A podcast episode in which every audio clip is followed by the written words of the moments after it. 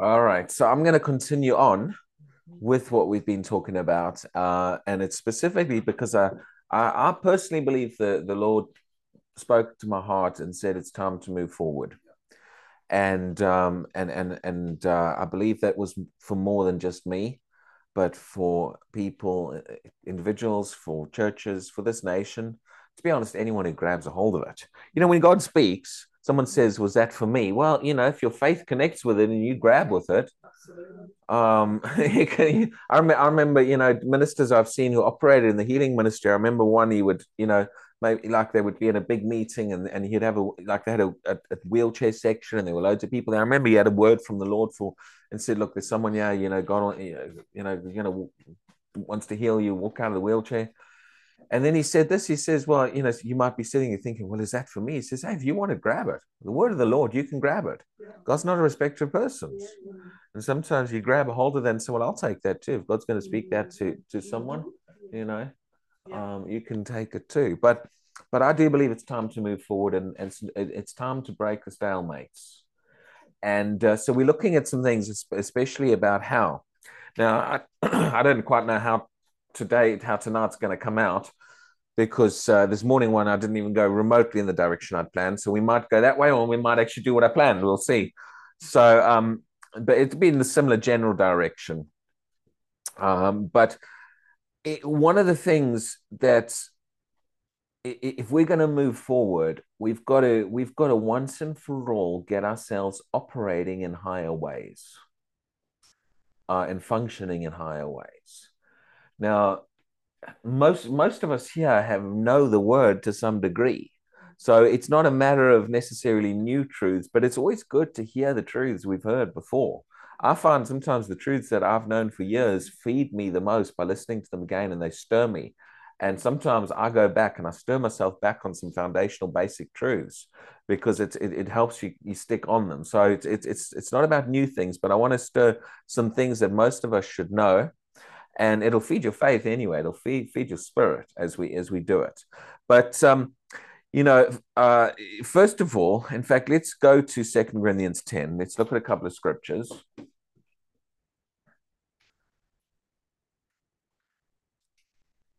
Which most of us can probably quote, but it's good to look at. If you're going to move forward, God's given us examples of people who broke stalemates and they broke out of situations they were stuck in. The woman with the issue of blood, we talked about her last week. She broke out of that situation she was stuck in. Well, what did it? What caused her to break out of that situation? Desperation. Well, desperation was there, but there's a lot of desperation, people. Determination, we talked about last week. But ultimately, what did Jesus credit? Jesus said, your faith. Yeah. Your faith. Determination is a characteristic of faith. But you can be determined and yet not have faith. There are a lot of determined people on the earth who've got no faith whatsoever. So although determination is a characteristic of faith and it's an important one, there's got to be more to it. What are the qualities that are going to get someone through? Well, they're not just natural qualities. Okay, determination, you can have natural determination. Anyone ever known someone who's determined who doesn't even know God? You can have natural determination, okay? But we've got to realize there's certain spiritual tools, spiritual resources that we're going to tap into. That woman didn't break that stalemate. She tried every natural means possible to her. She went to doctor after doctor after doctor. She tried all the natural possibilities and got nowhere, until finally she tapped into, and she knew Jesus, the anointed, the Messiah. And but her faith came into contact. Okay, so a factor changed, and we said this last time or the week before, I think.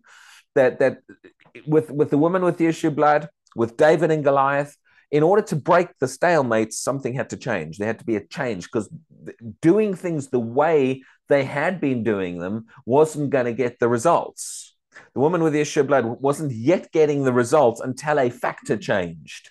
And that factor was she heard about Jesus and she rose up in faith to come and do something about that. Yeah. With David and Goliath, there was a change of factor in that David wasn't present initially, and they were in stalemate. The change was the arrival of a person in faith.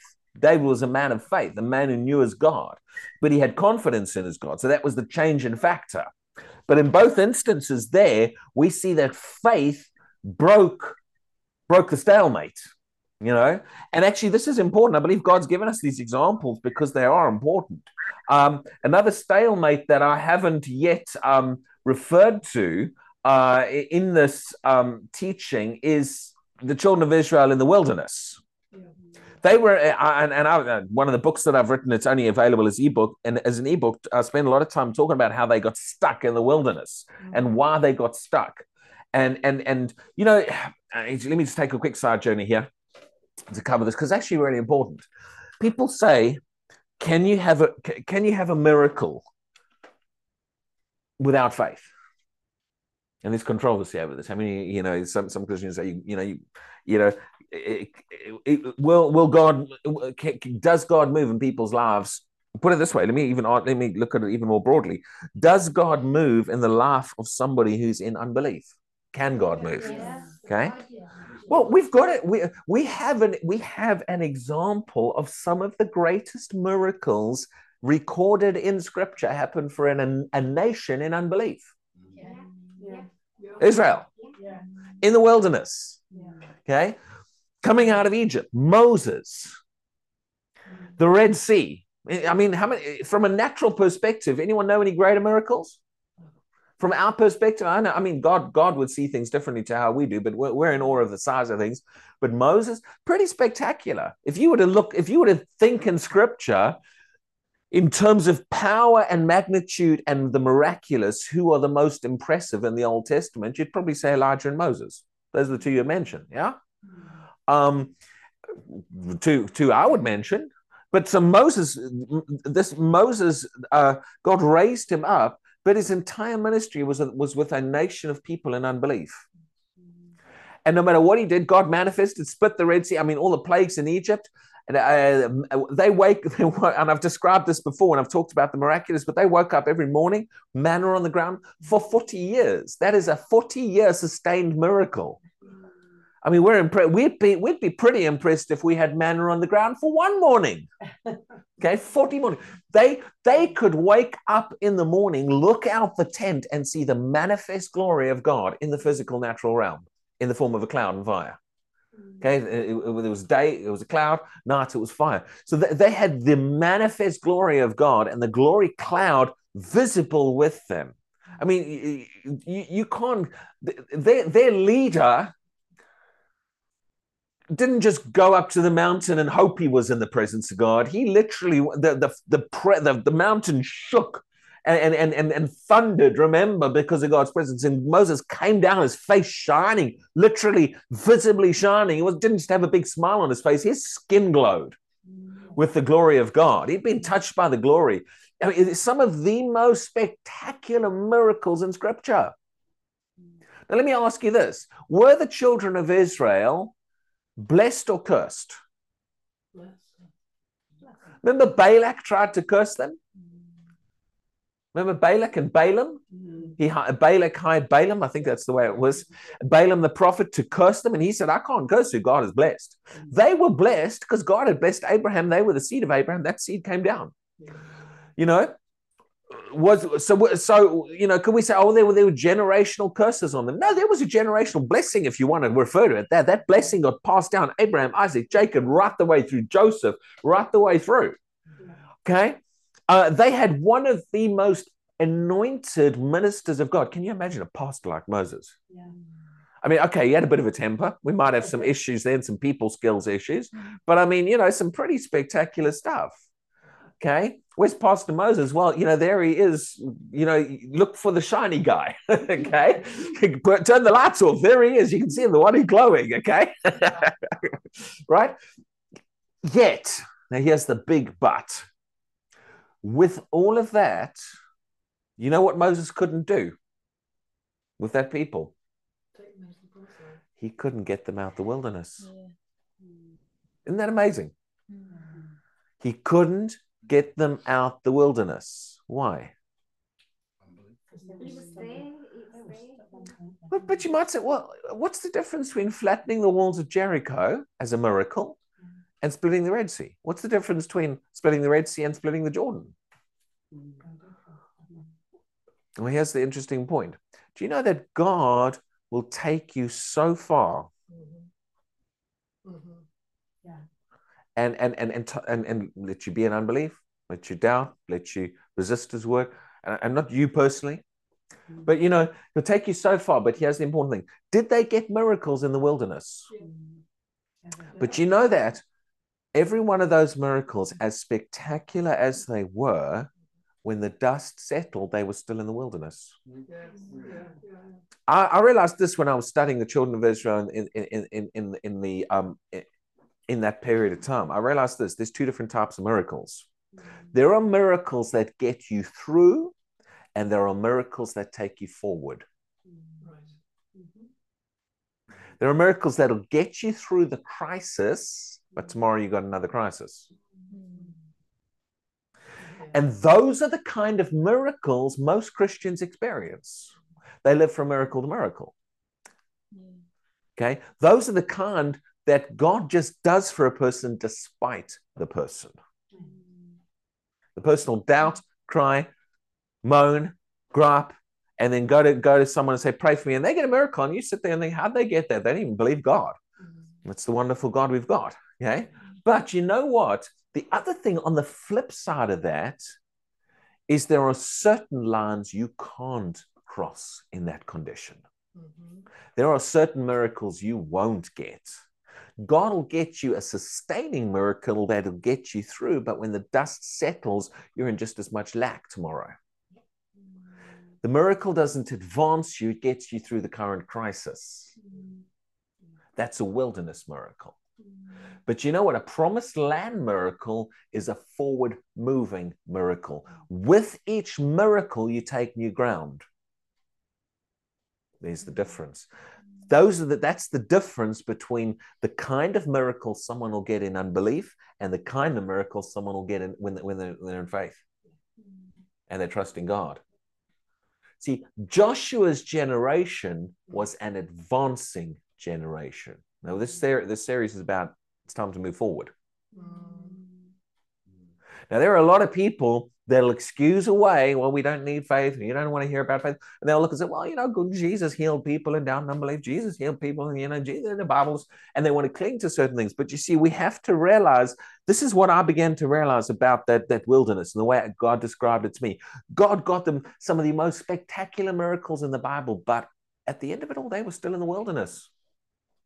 No matter how big the miracle is, when the dust settles, is the wilderness the most exciting place?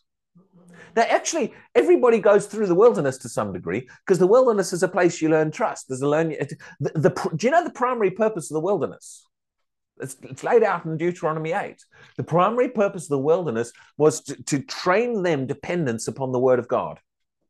It's where you've got that phrase, Jesus used it when he was in the wilderness. Man shall not live by bread alone, but by every word that proceeds out of the mouth of God.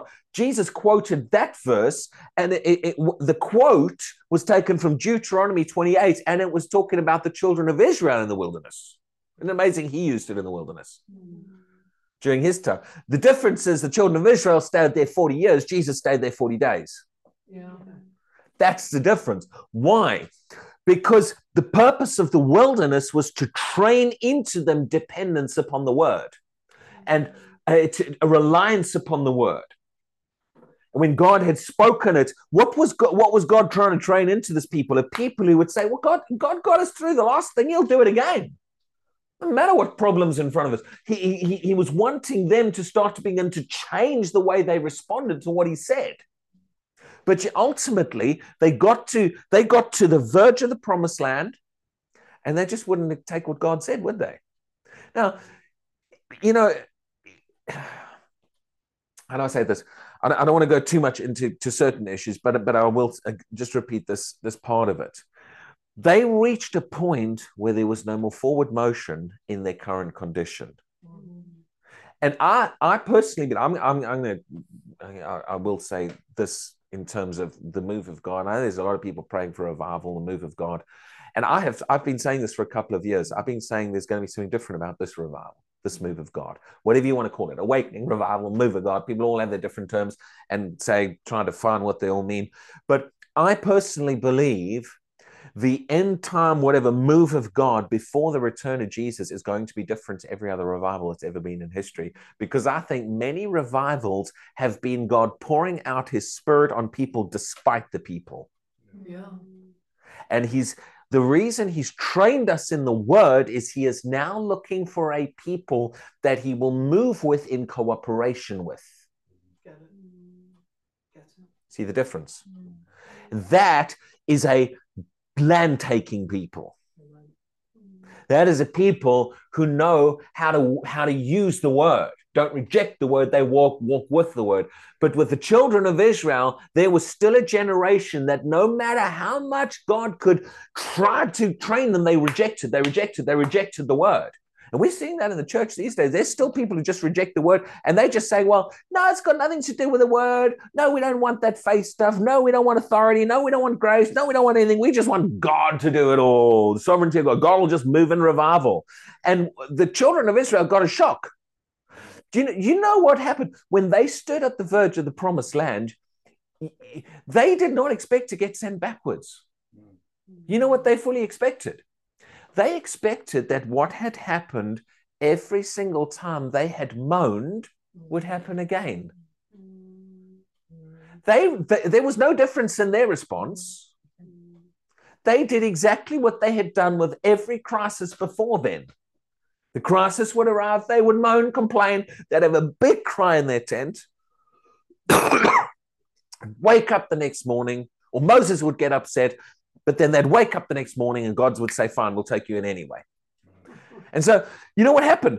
They got to the promised land. They did exactly what they always did. There was no change. They had a moan. They had a cry. They had a complaint. Oh, we can't do it. The giants. And they all went to their beds moaning and crying. And you know what happened? The next morning, they all got up and lined up for battle because they thought, look, it's all going to happen like it happened previously because we could just respond however.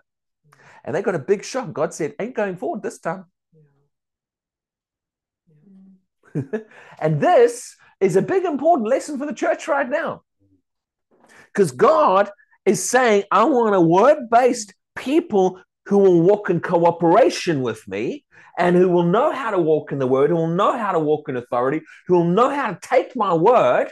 He has been training a generation like this for decades because it's what he's wanting now to happen. The end time revival is not just going to be God moving despite us. It's going to be God moving with us. Okay, and if we want to advance, it's time to go forward. If we want to advance, we're going to come to the place where we begin to respond to the word of the Lord and begin to say, it's time to get working in my life, the different things he's imparted in there. Get them working. Okay, now let's read here in 2 Corinthians 10. And let me just make sure I've rounded up everything I said about the wilderness there. That one line, there are some lines. Can you get a miracle while in doubt and unbelief? Yes. But there's some lines you cannot cross until you step into doing it the way God wants us to do it. That's the important point to realize. Okay. For the 2 Corinthians 10, for though we walk in the flesh, 2 Corinthians 10, verse 3 and 4. Familiar verses for most, but I just want to point out a couple of things and then put this in our mound as I talk about some things. For though we walk in the flesh, we do not war according to the flesh. That's relatively self-explanatory, isn't it? Yeah. Yeah. In other words, do we rely on the natural? Do we rely on my ability? And when the enemy comes, what he's trying to say, he says, we're not just, as believers, we're not just restricted to, limited to the natural to get me through. When there's lack, when there's sickness, it's not just about whether medical science has figured out how to heal us. We've got access to some other resources, don't we? Okay? And this is what he's saying. We walk in the flesh, but we don't face our battles just in the flesh. Now, let me pause there for a moment because I talked about Joshua. Mm-hmm. Joshua's generation was a forward-moving generation, wasn't it? Mm-hmm. How did he fight those battles? I mean, he wasn't, a new creature in Christ Jesus, the righteousness of God. He wasn't, He took authority over his thought life and presented a positive outlook towards the 10 spies. Yeah. Woe is us. Yeah. And that's all the way back before they even went into the land, wasn't it? But when Joshua took over as leader 40 years later, similar principles. What did God say to Joshua? Meditate on my word day and night. Now, this is a man, he doesn't know Jesus. I mean, you know, he's got faith in a coming Messiah, I believe. He doesn't have, he's not made the righteous. He doesn't know all the things we know. He's not a new creature in Christ Jesus. This is a man dealing with natural life. He's going into natural battles, a very real natural battle, not just like, hey, I'm having a battle today. For him, a battle meant you might not live till the end of the day because a guy could stick a sword in you. Yeah. So these are very real, very serious battles. And in fact, against cities that nobody had been able to conquer. He's going against Jericho. That had stood against army after army after army. It was literally a fortress that nobody could penetrate. So not only that, Joshua's just taken over from Moses, which I've said it before, but I'm not the first one to have said it, but you've got to really think, how do you fill Moses' shoes? This isn't just the next prime minister or the next king. This is literally taking over from Moses. It's the one time in history you don't want to be the next guy. Okay? Because they're going to look at you and say, hey, we just did Moses. What do you got? Right? So he's already dealing with all of this about, and I believe Joshua was a confident guy, but can you think, I'm sure on the inside of him, he's thinking, man, how am I going to do this? I'm going to take over from Moses. Not only that, I've got to take them where Moses didn't take them. You top that act. What did God point him to? Did God say, here, I'm going to give you military strategy. Go read, what's it called? The Art of War by, what's his name? I don't even know. Did God? No, you know, marching around a city is not exactly a battle strategy you'll find in battles, in battle manuals, and screaming and shouting at the walls. But actually, even before that, what did God say to Joshua? Yeah. Get in the Word. Now, this isn't someone just facing a difficult day. This is a guy literally fighting a very real battle. Now, you might look at that, and I mean, if you were naturally minded, you would have to look at God and say, God, what exactly is reading a book about sacrifices? Because that's what they had at the time, the law of Moses. Well, you know, that's all the word they had. What exactly is that going to help me win a battle with? How's that going to help me beat a battle? And actually, it's down to the fact that God was starting to train his people in the power of his word. He was showing Joshua, my word in your life has the power to do these things. Yeah. Now, Joshua didn't understand everything we knew right now, but God knew, if I can start to get him in my word, this is the same word that created the universe. This is the same word that spoke, let there be light. And it contains the same power for us that it contains when God released it. And we know promises now that Joshua didn't know. We know Psalm 1, which says similar, it talks about, you know, blessed is the man that says, who meditates in my word day and night. You see, people read the Bible wrong. They read the Bible wrong. We read it with our natural head. People read, for example, Joshua. They read Joshua 1:8, which says, where God said to Joshua, meditate in the word day and night, you know, and they think, oh, you know, I'm going to meditate in the word day and night because if I don't, God's going to be upset with me. See, that's reading the word wrong. Yeah. And oh, if I got to do it, and oh, I must do it, and you know, and what happens when I do it? Well, God's going to pat me on the back. Oh, good boy, you read my book. See, that's what people think. They think I'm trying to impress God by reading the word. That's not what those verses say. It says, this book of the law shall not depart out of your mouth. Why does God give Joshua his word? Is it so that he can pat Joshua in the back and say, what a good Jew you are? Come on. to cooperate with us. God wants cooperation. Yeah, but he tells Joshua in the verse. Mm-hmm. Then you will make your way prosperous. Meditate on the word day and night, that you may observe to do, for then you will make your way. This is the reason. For then you will make your way prosperous and have good success. Now, God had not yet had the time to train Joshua about the power of his word, but he's telling Joshua to meditate in the word, not to impress God, but because he's showing Joshua what it's going to do in his life. This is how amazing God is. See, the enemy is trying to get us into thinking, oh, I've got to read my Bible because God will give me 3 little stars on my badge chart in heaven if I read my Bible because I'm a good little Christian. And you get all wrong. You're thinking about it wrong. Yeah. He gives us his word because he wants the power of his word working in our lives. And he then shows us how that power works. What releases it? Word saturation. Build it onto the inside of me. Am I doing that to impress God? Am I doing it to be made righteous? No, I'm righteous in Christ already. But does that mean I don't need to meditate on the word? Well, the question is, when you get a revelation of what God said meditating in his word will do, then you do it out of faith. Yeah. You begin to hunger to meditate on the word day and night because you recognize the power this releases in your word, in your life, sorry. You don't think I'm doing this because, oh, God told me I've got to meditate on the word day and night, so I'm going to be a good little Christian. And, you know, and in eternity, he'll say, how many times did you read my book? God wants the power of his word working in our lives, and he knows how it works. That's why Proverbs 4, verse 20 to 22, 20 to 23, 22. But he says, my son, give attention to my words. Now, is he saying that because he wants you to be a good little boy and girl? See, people think wrong. They think, I'm reading my Bible to impress God. He gave you the power of his word because he wants the benefits of the power of his word working in your life, but he shows you how they work. You're trying to impress him. He says, meditate in my word day and night.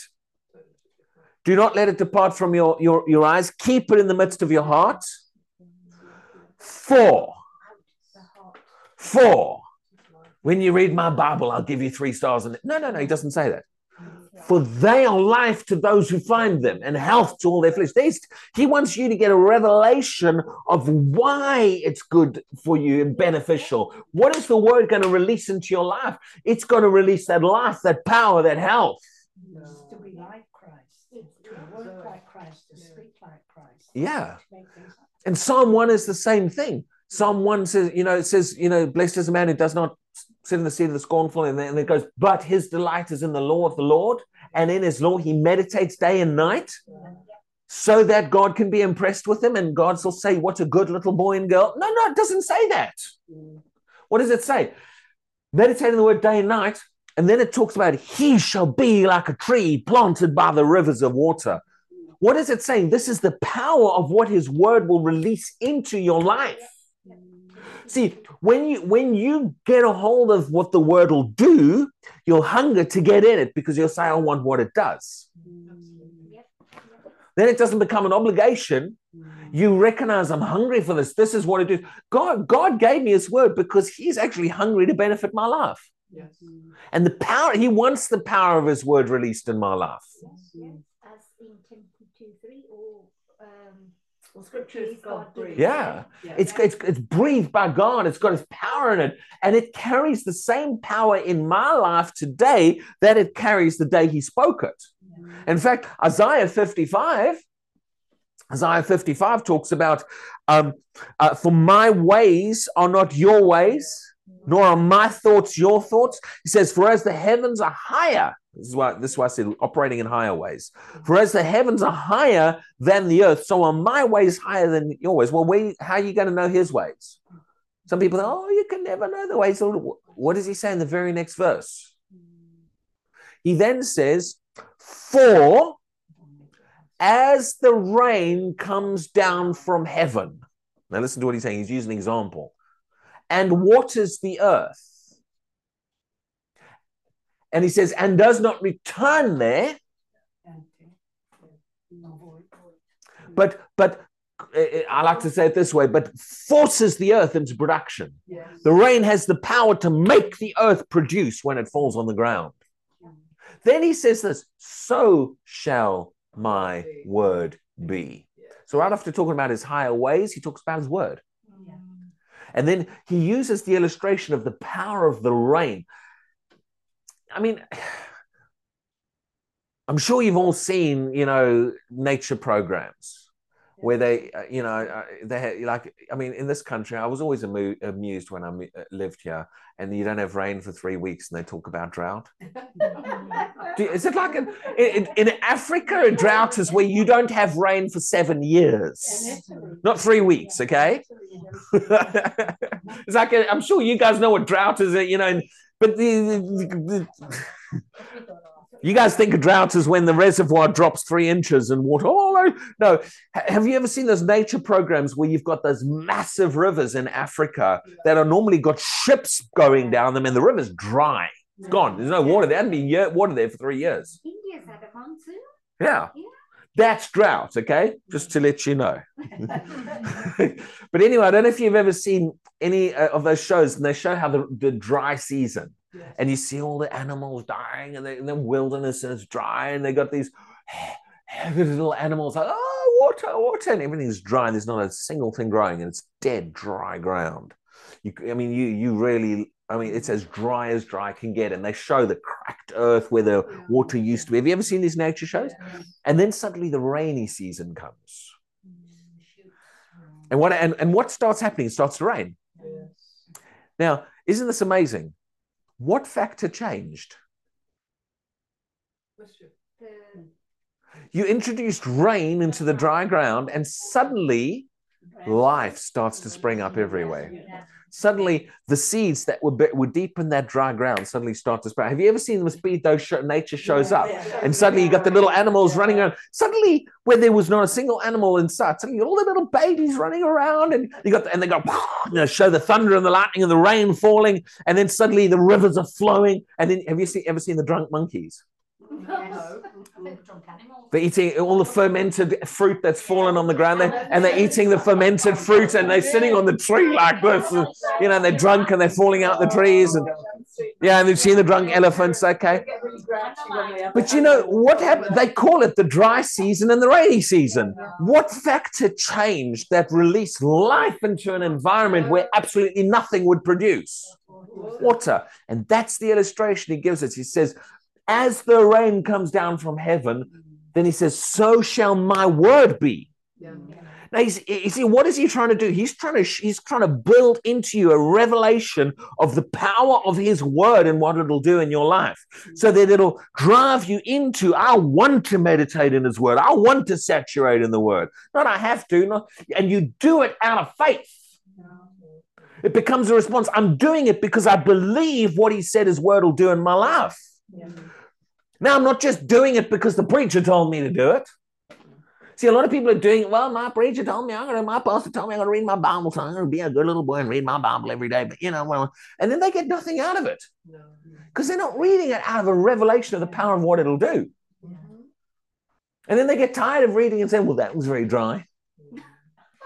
And then there comes the conclusion, well, you don't really need to do that to be a good Christian. And then they throw the word out.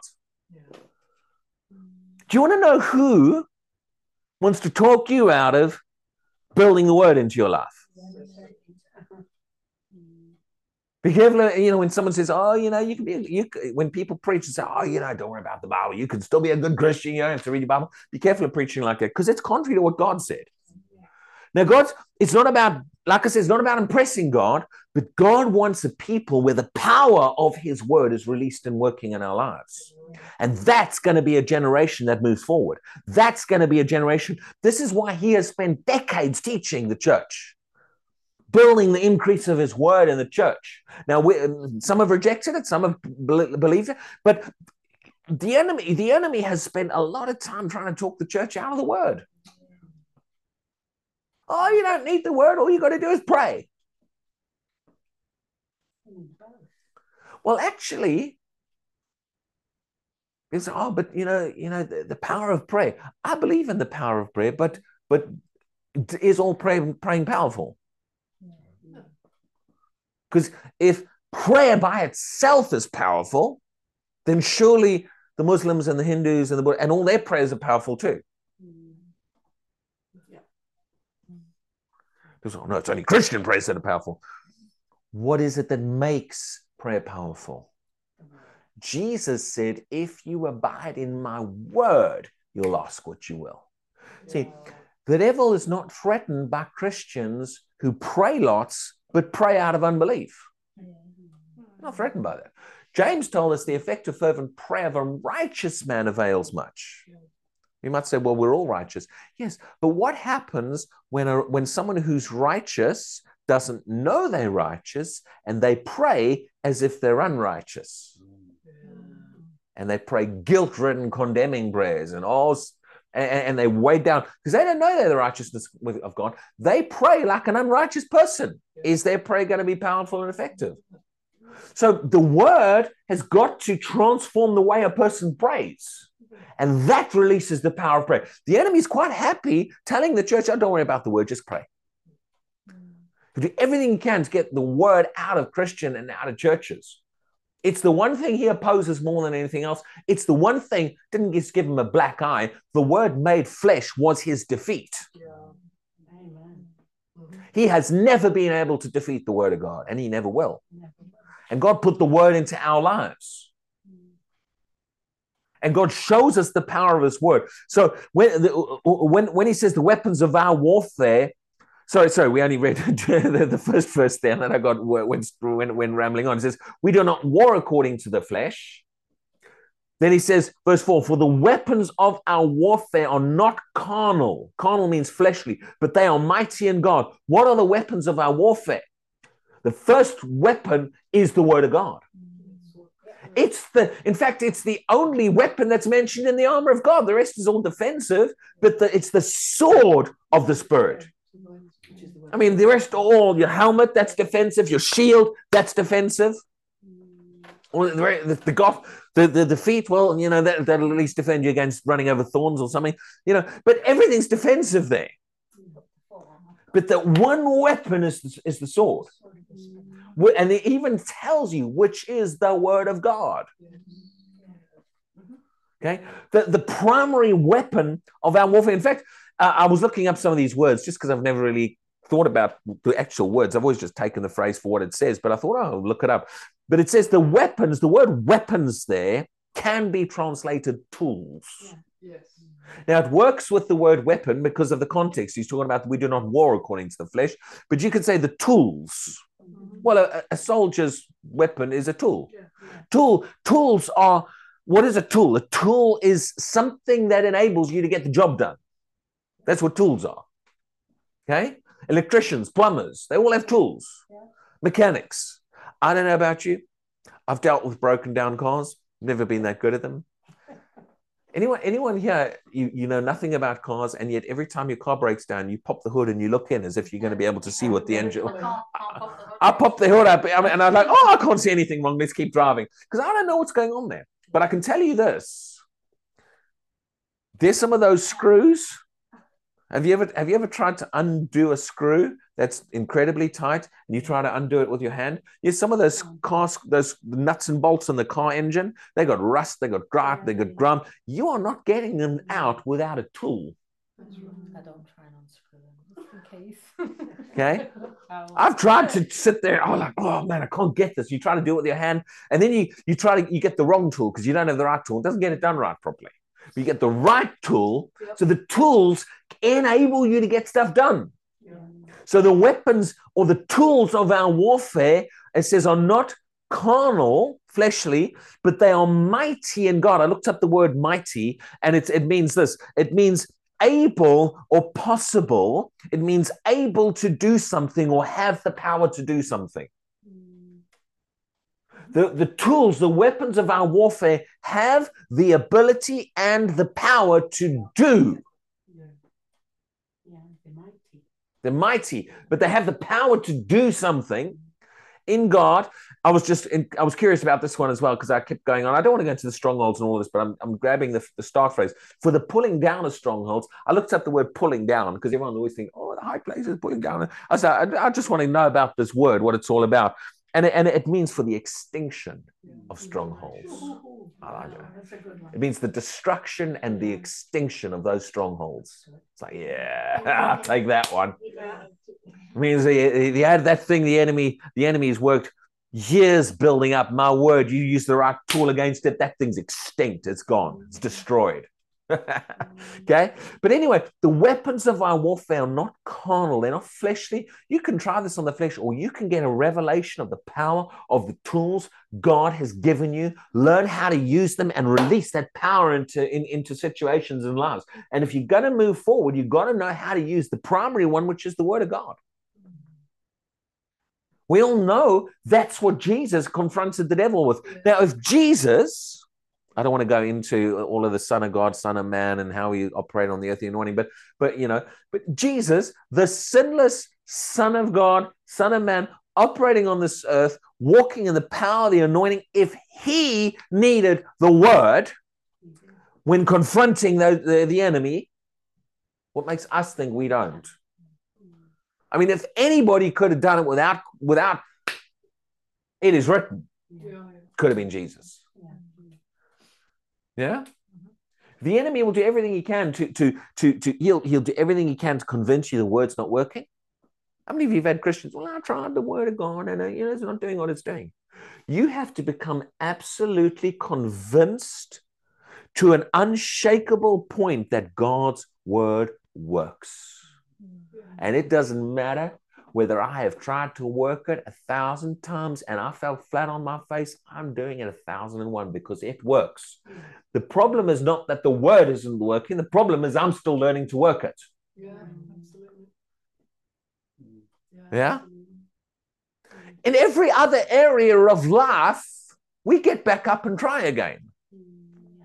You learn to ride a bike. You don't blame the bike when you fall off.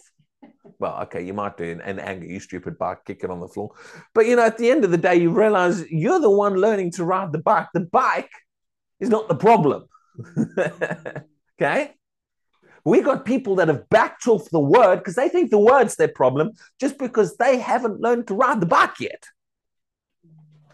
What happens if you fall off the bike? What if you want to learn how to work it, you get back on. I don't know about you, I mean, I've played computer games and stuff like this. And in fact, I've got a couple on my phone. I just do when I've got a few minutes. I'm passing some time. And you know what? Some of those games, they're like racing games. And I lose the race. I'd throw my phone across the room and say, you stupid phone, you don't work. I can't tell you, sometimes I'll play the same race over and over and over because I'm like, I am determined to beat my score and I'm determined to win this race. Okay?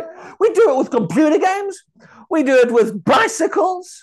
When it comes to the word, someone falls off 3 times, they throw it and say, I'm never reading that again. You know why? Because the enemy's not desperately working hard at telling you to stop playing that game. He's not trying to, you'll never win that game. But he is working hard to convince you the word won't work. Yeah. He wants us to quit on that one. Yeah. You've got to come to the point where you said, God's word will do exactly what he said it'll do. I am absolutely convinced that there is life and healing in the word. I am absolutely convinced that as my life is saturated in the word, it will turn my life into a tree planted by the rivers of water. Now, I could spend the next 20 years toiling in the natural. Weapons, we do not war according to the flesh. I could war according to the flesh. I could sorrow and toil and strive and push and try to turn my life into a tree planted by the river. I know people have tried that for decades, and by the end of their life, they retire. Their life ain't much more like a tree like the river because they tried to do it in the natural. Because I don't have time for the word. My word, when you realize the revelation and the power of the word and what it'll do and how much it'll take you forward, it'll take you places you can't get in the natural. It'll do things in your health, in your body, in your job, in your work situation, in your family that you can't do in the natural. You could try to do it in the natural. But we could say, I'm going to get the power of this wording because I am absolutely convinced that it'll do what God said it'll do. I'm convinced it'll turn my life into a tree planted by the rivers of water. I am convinced that it will do in my life. It'll be like that rain that goes into my life and just begins to force production in areas that have been dry, barren areas of my life that have not been producing. They've been in stalemate. They've been dry. They haven't been advancing. As I just put the word into that area, it'll be like the rain that'll fall on that, and it'll begin, life will begin to spring up in areas. Is it because I'm doing it? It's the power of the word doing it in my life. Yeah? And you begin to become convinced that that the weapon or tool that he's given you will do what it's going to do. And now I'm motivated to drive in by faith to grab a hold of what he's told me it'll do in my life. But the enemy will sit on your shoulder. He'll do everything he can to convince you to let go of it. Because the enemy is terrified of the power of the word. He is terrified of a believer who walks in the power of the word, and he is absolutely terrified of churches that know the word and walk in it. Yeah. He will oppose this more than anything else. Yep. He does everything he can to try to shut it down, to get us thinking, to get us believing differently to what God says.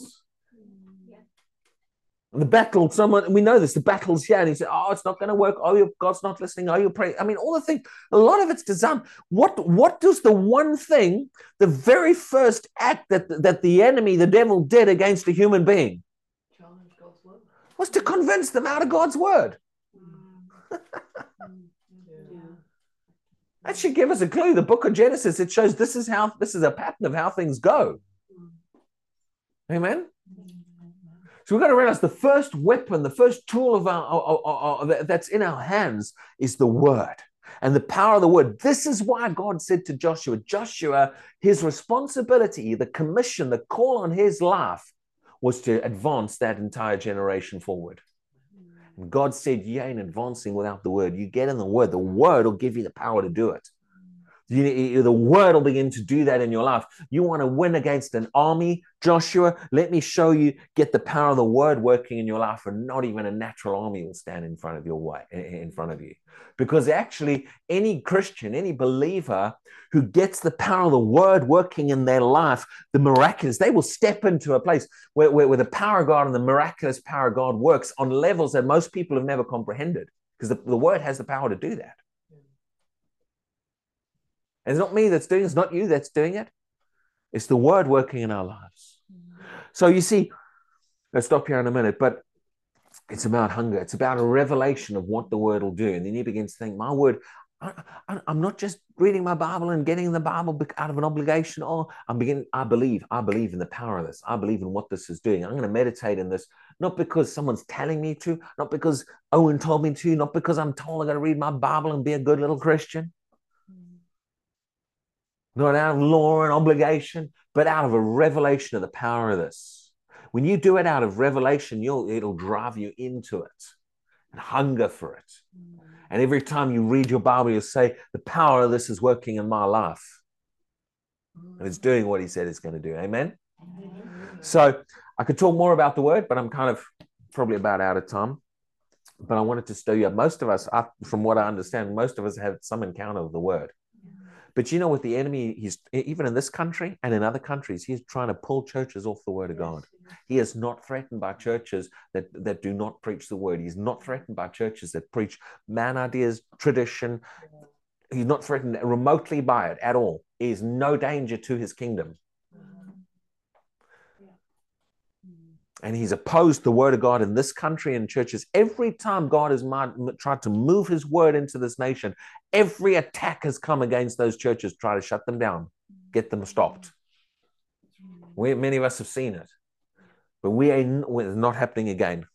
Because God has said his word will prevail in this nation. His word will prevail in other nations, in America, and all the other nations as well. Yeah. Amen?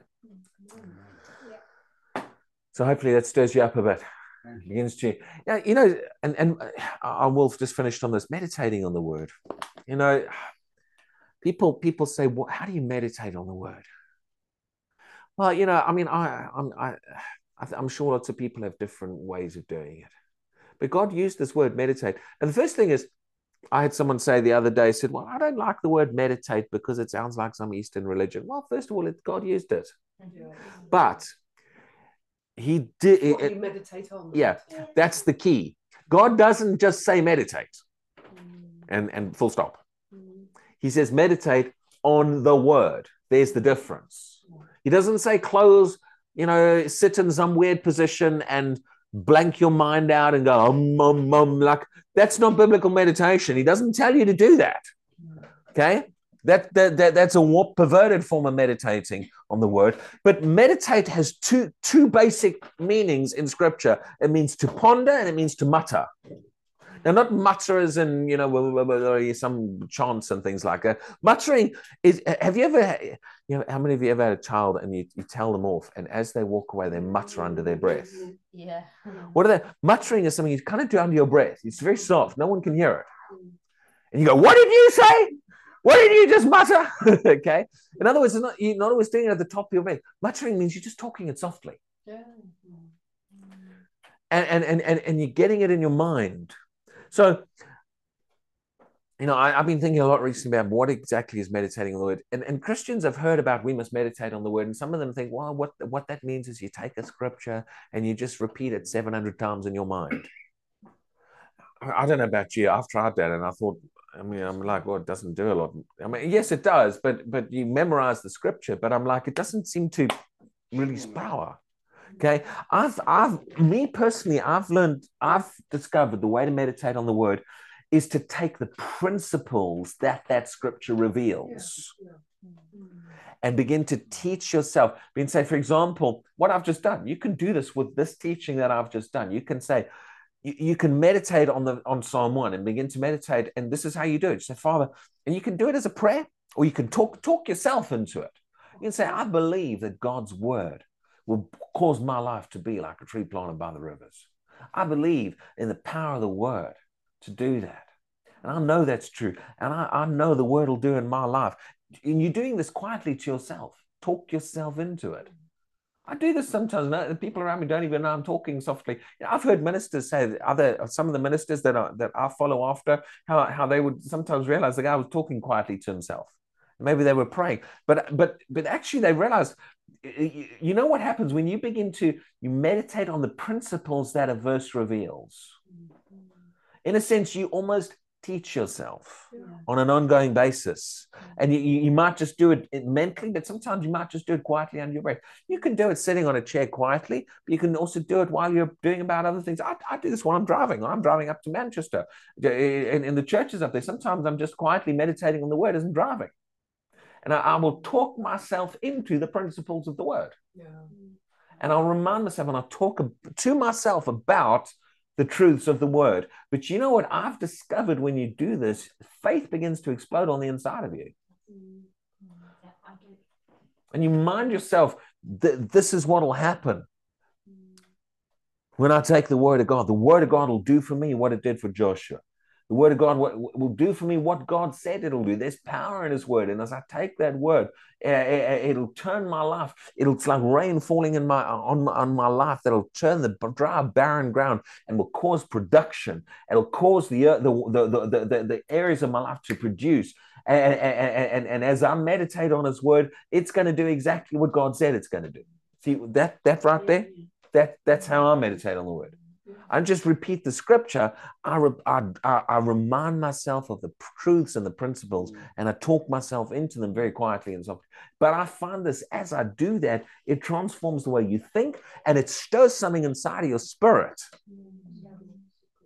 It has an effect when you do. I found that does it more than just trying to memorize a scripture and repeat it 600 times. Amen? Now, I said that very quickly about how to do that.